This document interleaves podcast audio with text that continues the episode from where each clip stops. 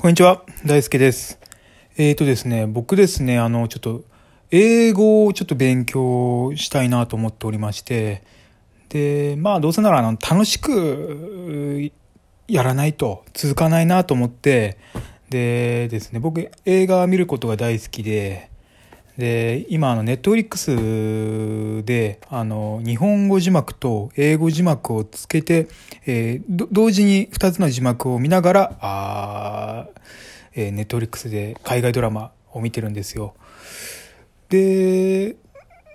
まあ、これならね、あの、英語にも触れられますし、で、わからなかったら日本語見ればいいし、ということで、えーまあ、まあこれが勉強になるのかちょっとわからないですけれども、えーやっております。ででちなみにあの今見てるのがあの「ハウス・オブ・カード」というまあ、あのケビン・スペイシーが主人公ででアメリカの下院議員ですか議員さんが大統領にのし上がっていくっていう話なんですけれどもそれを楽しく見ております。で今まで僕のあの経験からすると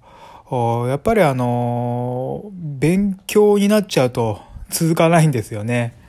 なんでこうやってあの楽しみながら、えー映画も楽しみながらおまけに、えー英語も学べたらいいなと思ってこんなことをやっております。えーとまあそんな感じで、えー今日はこの辺にしたいと思います。え相変わらず毎日、えいつも、